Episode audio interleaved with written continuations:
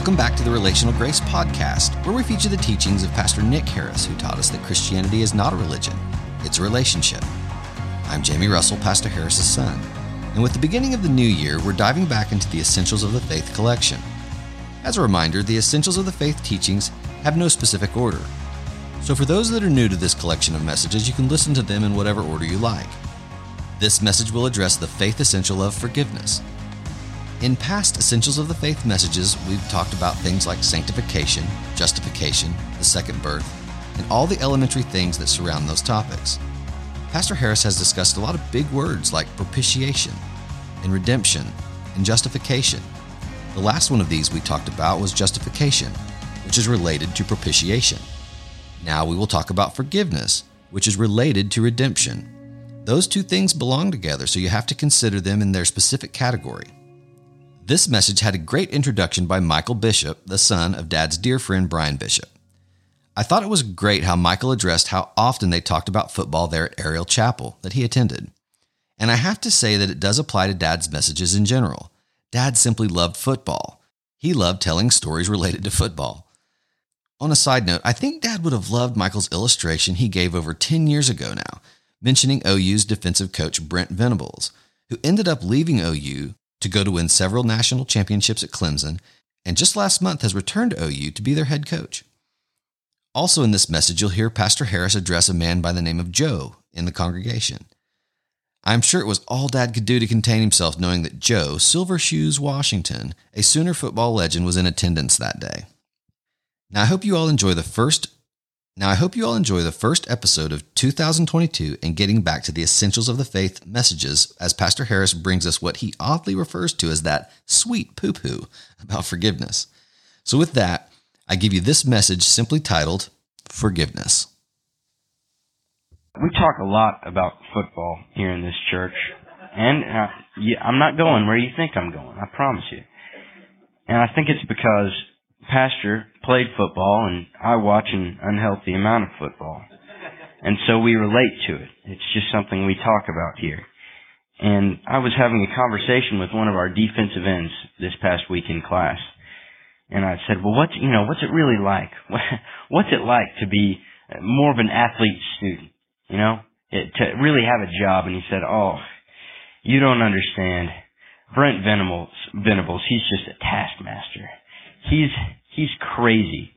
The worst part about Brent Venables is he knows when you're three feet from where you were supposed to be, just a couple inches off. He knows that you were in the wrong place and you have you've sinned against his defense.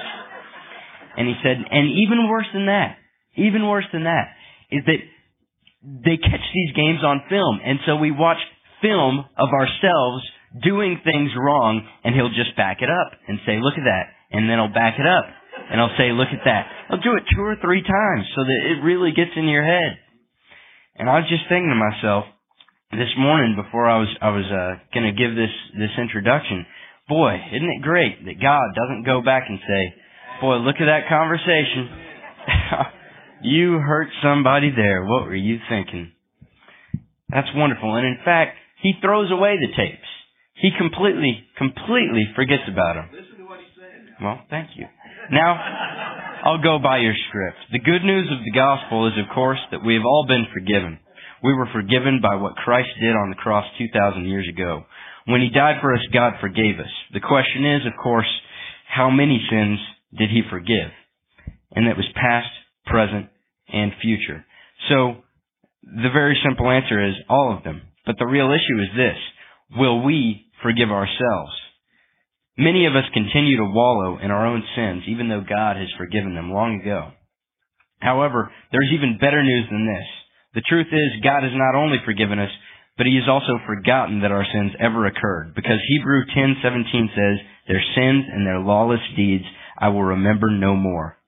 Therefore, He has not only forgive, forgiven us, but He has chosen to forget all the sinful things that we have done.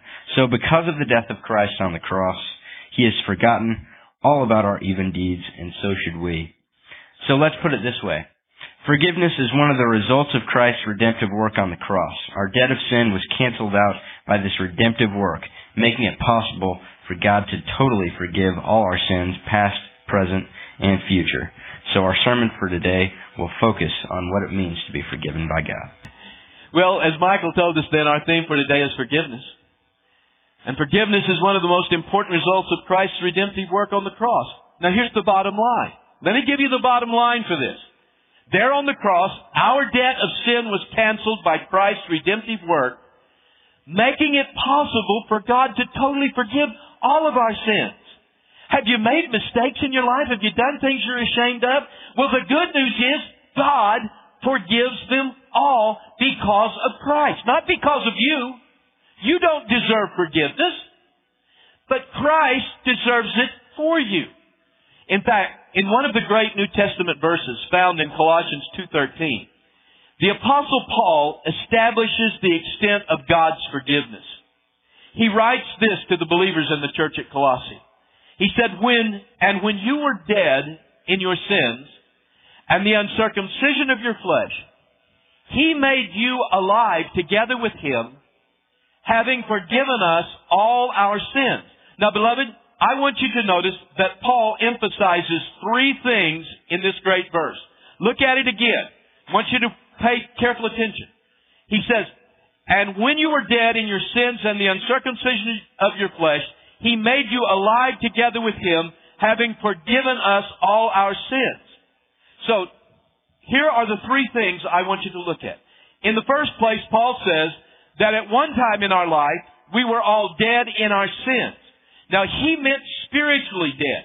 We were dead to God. We had no desire for the things of God. As far as God was concerned, uh, we, we knew the word, we used the word in our vocabulary, but as far as our relationship to Him was concerned, He was dead and we were dead. Are you with me? That's what it means to be dead to God. And in this state in which all of us were found, before we came to Christ, we were dead. That's point one. The first thing Paul wants you to understand is that we were dead in trespass and in sin. Now in the second place, Paul says that God has now made us alive in Christ. Now the question is, when did this happen? When did you and I come to be alive in Christ? The answer is this. We came alive the moment we believed upon Him. We were dead, and in that instant that we placed our faith in Him, we came alive in Christ.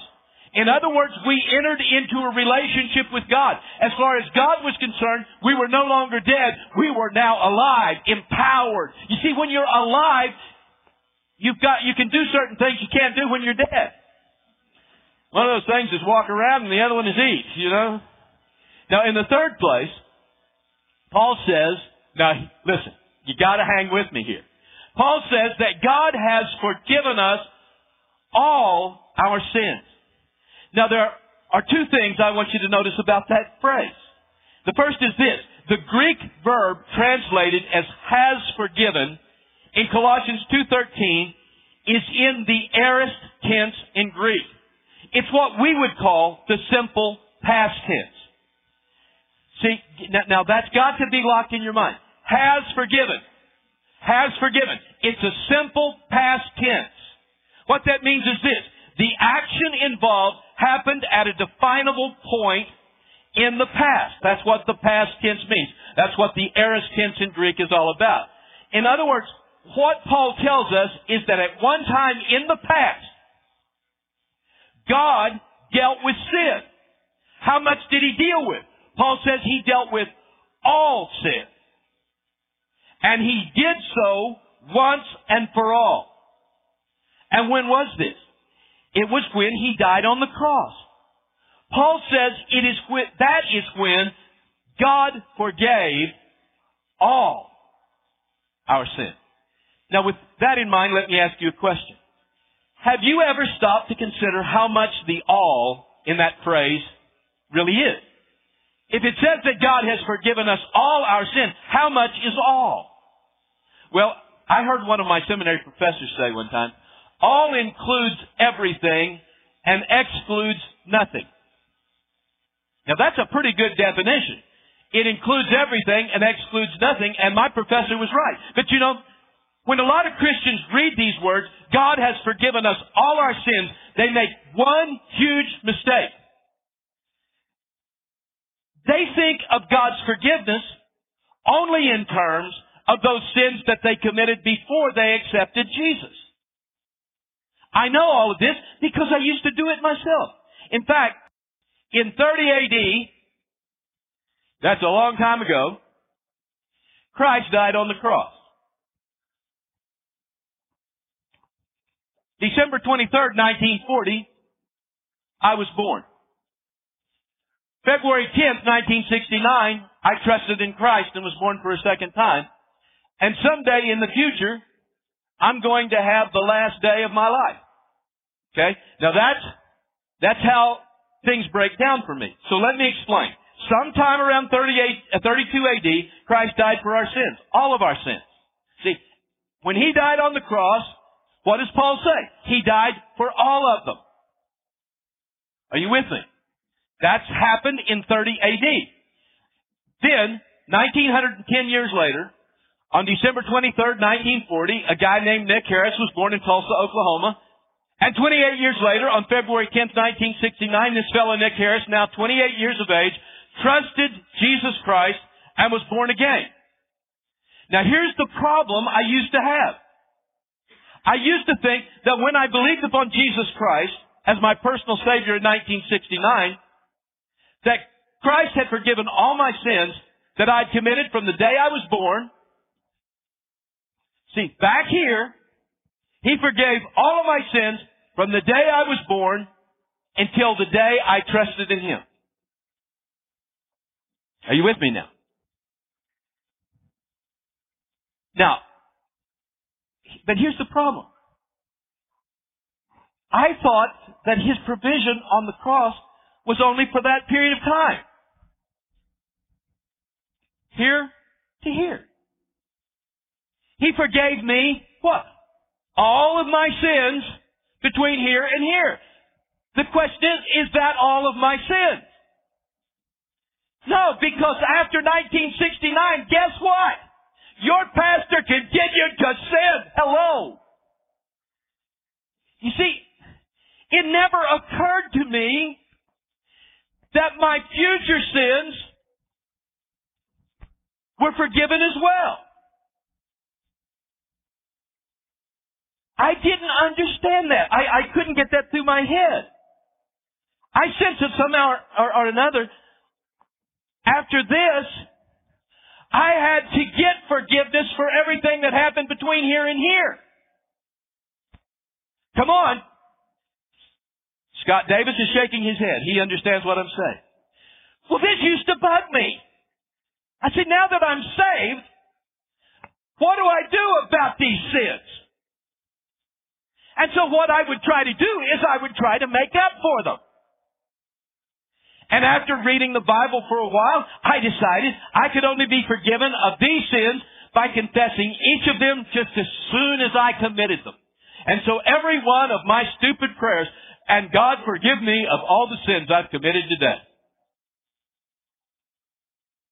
In other words, I couldn't bring myself to believe that back here, Christ died for all my sins, including these.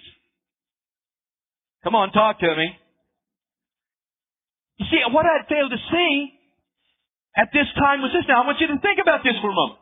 When Christ died on the cross in 30 AD, or right around then, every sin, when He died for all my sin here, every single sin I would ever commit was in the future. I wasn't born yet. You see, what I'm trying to tell you is I realized that every sin I would ever commit from 1969 until the day I died had been paid for when I finally got to thinking it through that if he, that if he took care of these, he took care of those. The sins I will commit tomorrow and the next day are just as forgiven as those I committed between 1940 and 1969. Now here's the important thing, beloved. In order for God to have forgiven me in 1969, He had to forgive all of my future sins as well, or he would not have accepted me in the first place, right? If he looked up here and said, Whoa, I can't forgive that. Well, how on earth can he forgive this? Now, here's something else to think about. In 1969, God, who knows the end from the beginning, already knew all of the sins that I would commit between here and here. Am I right? So, he could see these sins as clearly as he could see my past sins. And I found that a lot of people today are falling into the same trap that I used to be in. They've accepted a view of the cross that only looks back on their past sins and doesn't look ahead to their future sins. But beloved, if the cross only points this way, it's only half a cross. Hello? It's got to point in both directions. Well, I thought that was so good, and you guys are just not impressed with that. See, when God says He forgave us all our sins, that involves a cross with two arms. One arm that stretches to our past and one arm that reaches into our future. And anything less than that falls pathetically short of God's infinite provision for sin. Now, children, listen to me. I want you to see that all of our sins, past, present, and future, were forgiven when we believed upon Jesus Christ. There are no sins that we will ever commit that He hasn't already forgiven. And not only that, not only has He forgiven all your sins, He's also blotted them out from His memory. If you want to wallow in them, that's your business. But it's not God's, and God doesn't give a rip. Once He's forgotten them, listen, divine forgetfulness is real forgetfulness. See, God's never going to bring your past sin up against you again. Oh, you know me. I've told you a thousand times about my worst sin in my life. Every once in a while, the Holy Spirit has to get after me and says, What are you doing? I'm walling around, God. He said, I don't know what you're walling around about, but stop it. I don't remember your sins against you. Now, should we ignore our sin? No. I'm not saying this. But here's what I am saying. We must be as forgiving about our sins as God is about His. But on the other hand, we also need to be as forgiving toward others over their sin as God has been toward us. See, this works in all different directions.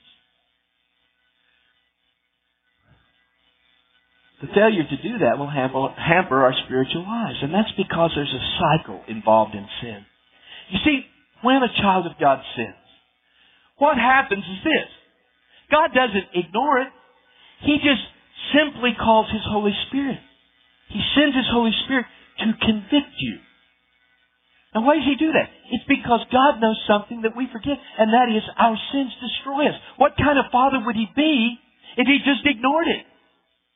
But He doesn't. He sends His Holy Spirit to make us aware that we're engaged in self-destructive behavior. It's not making God less God when you sin. God doesn't sit up there and say, oh, my child sinned and therefore I'm less God. Listen, Chris and I have friends and they're that way about their kids. They can't see one thing that the kids ever do wrong. I have trouble seeing anything my kids do right, but you know, they, they can't they, they can't do that because somehow they think that makes them less parent. Hey, listen, if that's the way you're going to live your life, you're going to be in big trouble because your kids are going to embarrass you and disappoint you. Hello, if you don't know that yet, I'm here to give you the sweet poo poo. Get ready. It comes to every household on a street near you. There's a cycle involved in sin. The Holy Spirit convicts us and then what happens is we begin to experience a sense of uneasiness. Right?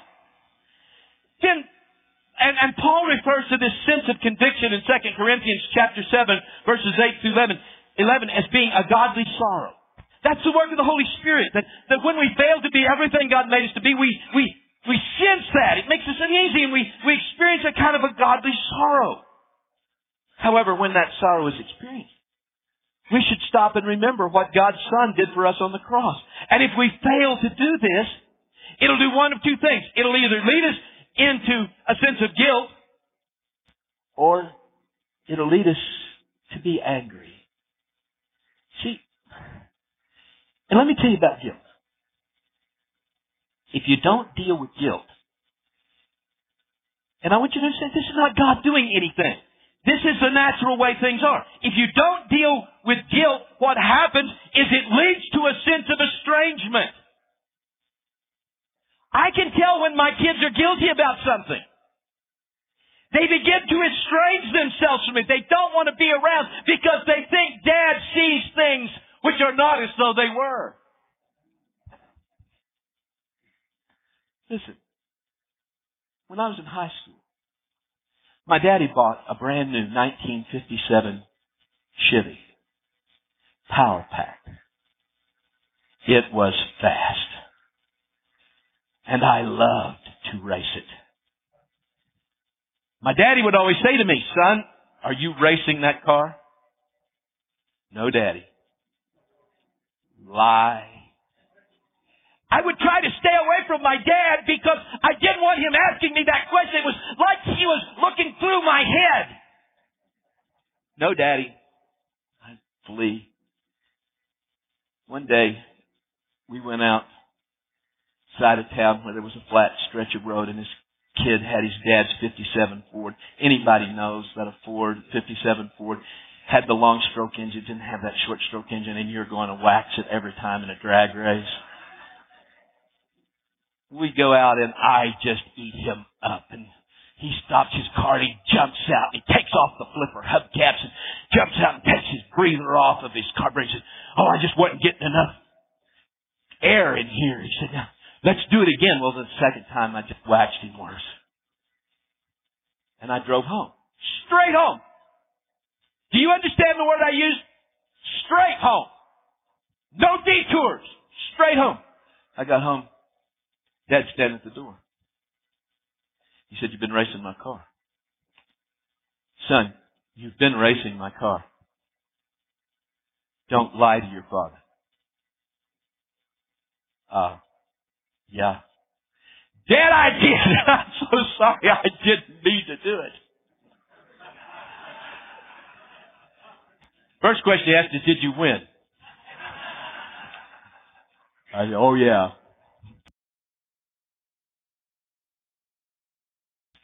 Now let me drive for six months.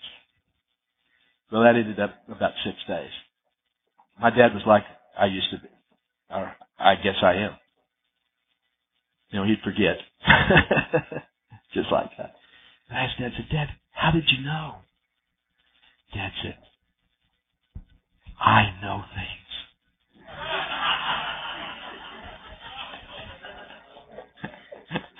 and so my kids grew up saying, Dad knows things. I'll never forget my, my oldest son played hooky from school. One time in his life he played hooky. I drove in, I was going out of town.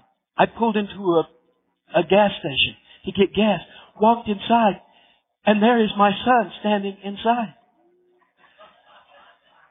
I said, why aren't you in school? I'm never to... How do you know these things? How do you know these things? Well, listen, let me tell you. God just knows. And it's not that His knowing makes Him less God. It's just that God is concerned about you. My son needs to be in school because God knows he needs to learn something. I'm not sure he's ever learned it. You see, and what I'm trying to say to you is that that, that knowingness of God, in our guilt, we back away from Him. We estrange ourselves. God doesn't estrange, estrange Himself from us. His arms of, of compassion are open to us all the time. It's us backing away from Him, not Him backing away from us. Now, so what we feel is we feel separated from God. Now, I must warn you, just because we experience this sense of estrangement, that doesn't mean that we no longer belong to God. But many people, when they feel estranged, they say, I don't belong to God anymore. God doesn't love me anymore. Therefore, I must not be saved anymore. Now,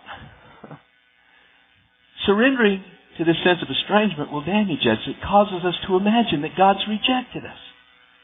And the thought that God has rejected us leads to a sense of inferiority before God. So there's the cycle of sin. Guilt, estrangement, and finally inferiority.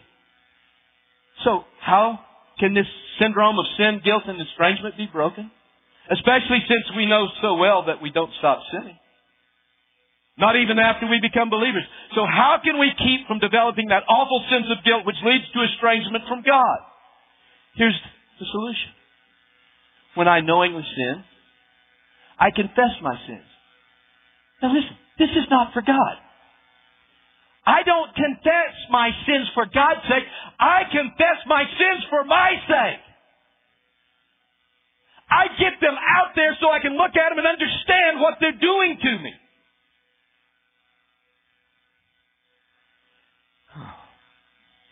You know, the word translated as confess in that verse we confess our sins, He's faithful and just to forgive our sins and cleanse us from all unrighteousness. That word confess comes from combining two Greek words. The word is homo, which means same. You know, we talk about homosexuals, that's two persons of the same sex. That's that word same. Logio, to speak about. Logio. And, or to say something. Now, these two words together mean this to say the same thing about something that someone else says about it. In this case, when I've sinned, I must say the same thing about my sins that God says about that sin. And what God says about it is that it makes me less than He has called me to be. I'm missing the mark of my life. God's not mad at me. He's not disowning me. He's simply saying, you're being less than the best. You're missing the mark. Now, what does God say about my sin? First of all, He says that my sin really is sin. That it's going to cause me to separate myself. Now, are you listening to what I'm saying? It's going to cause me to separate myself from Him. He's not going to separate Himself from me. I'm going to separate myself from Him. So the first thing, the first step is to agree with God that the thing I just did was sin. I don't make excuses for myself. I don't try to cover it. I openly admit that it's sin. And if I know I'm already forgiven, are you with me?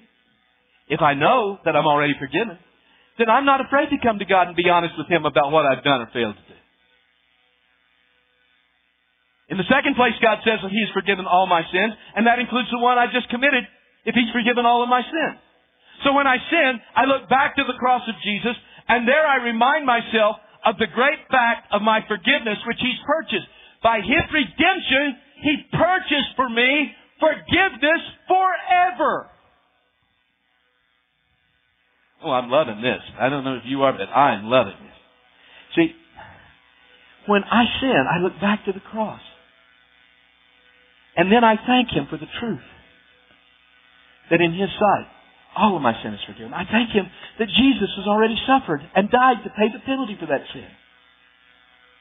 And then in the third place, out of a sense of appreciation for that great forgiveness, I accept God's gift gratefully. I determine to turn away from that which makes me estranged from Him. And I begin to focus consciously upon the Lord Jesus Christ, drawing upon His Holy Spirit who is indwelling me. You see, Beloved, you can't stop yourself from sinning. Hello. Listen to Pastor. I am an expert. You cannot stop yourself from sinning, but the Holy Spirit who lives within you can empower you to overcome sin. Thank you. Thank you. See, I love it when you talk to me. It just turns me on. I might preach another hour now. the point I'm trying to make this morning is this. There's no longer any reason for us to focus on the sin in our lives. The redemptive work of Christ on the cross has dealt with your sins. Past, present, and future. You see, after you come to know the Lord Jesus Christ as your Savior, your sin is never going to be brought up against you ever again. You're going to stand before God, and God's going to say, Wow! Look at my kid. This kid is perfect in my sight. You say, God, have you forgotten that I went to jail? I didn't, but some of you here may have. God says, I don't remember that. Well, God, don't you remember I was divorced? No, I don't remember that. God, don't you remember I took something didn't belong to him? No, I don't remember that.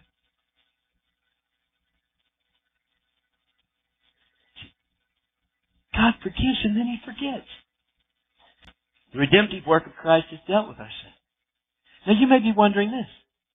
If sin is no longer an issue with God, then what should my attitude be towards sin when I find it coming into my daily existence? First of all, as I've already said, it should be confessed and we should appropriate God's forgiveness. But if we refuse to agree with God that what we did was sin, then He will keep putting His finger on the sin until we make an issue of it. See, it's not an issue with God. God wants it to be an issue with us. Why? Because it's killing us. You see, He'll do that until we admit that what we did was a sin and claim His forgiveness. Now, if we fail to agree with God that we've sinned, when He says that we have, then He'll be forced to discipline us. But even that is not done in anger. See, God doesn't discipline us because He's mad at us. Are you with me? How many of you have felt like you had to swat your baby? Yeah. Pat it on the hiney. You hate it. You don't like that. None of us want to do that. God doesn't like it either. But you see, let me tell you something about the word discipline in the Bible. It means the same thing as to train. See, what God does is He takes us and trains us in ways that keep us from falling into the same hole over and over and over again. God's discipline is always looking forward, and that's why it's comparable to training. The OU football team doesn't go out there day after day on that field and go through their series of plays because they think it looks good and makes the students admire them. Joe, I saw on TV this week you being interviewed. That was really a good interview they did on Channel 4. And they showed Joe in the Southern California football game making the most unbelievable punt return I've ever seen. It would have been a touchdown if it hadn't been for one of the Selmon brothers tackling him. But, Joe, you had to be disciplined to do what you were coached to do. Why? Because the coach hated you? Did he make you run laps? Did he make you do all those things? Did your father do all those things? No, it was because he loved you. He was training you to be the best you could be. That's what God's discipline is about. It's training us to be what He's made us to become. Not because He hates us. Every once in a say to me, well, Pastor, God took away my car, God took away my job, God took away. That's not what God does. That's not the God I serve. See, when, when, God, when God sees one of His children constantly falling under the power of temptation, God will begin to train that person and discipline them. He does that so the person will learn to depend upon Him in the future. But when God has to discipline us, His focus is not so much on our sins. See, God's not focusing on our sins. He's focusing upon what it is He wants to make us into.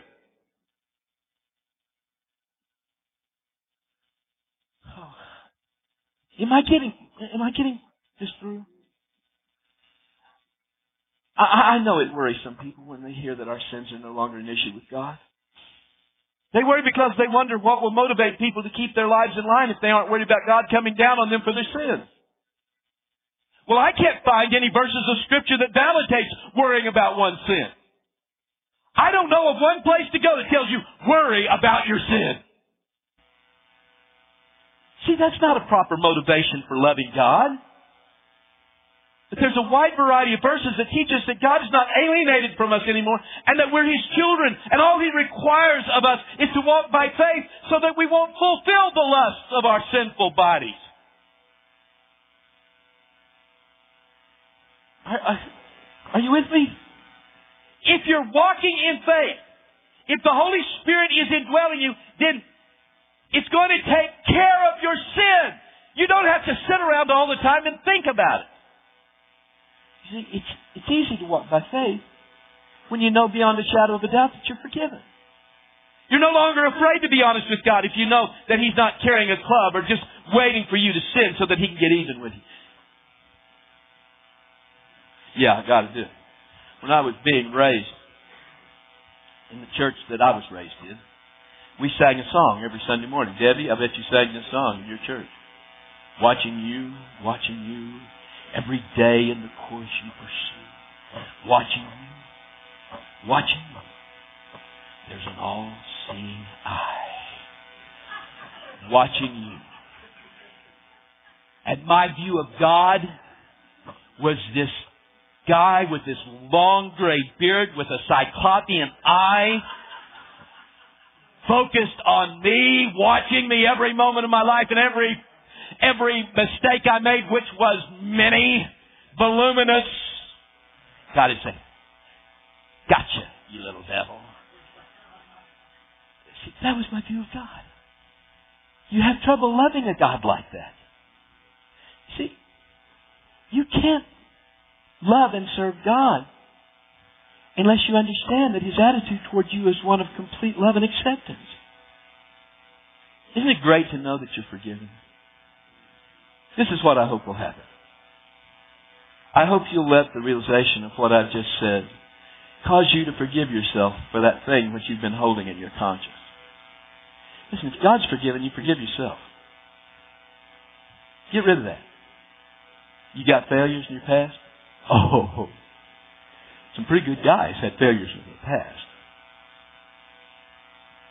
Simon Peter, David. I can tell you one thing: there's not one of you that's ever did what David did.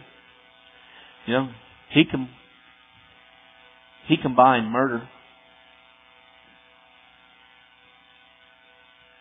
and adultery and you know about fifty other things.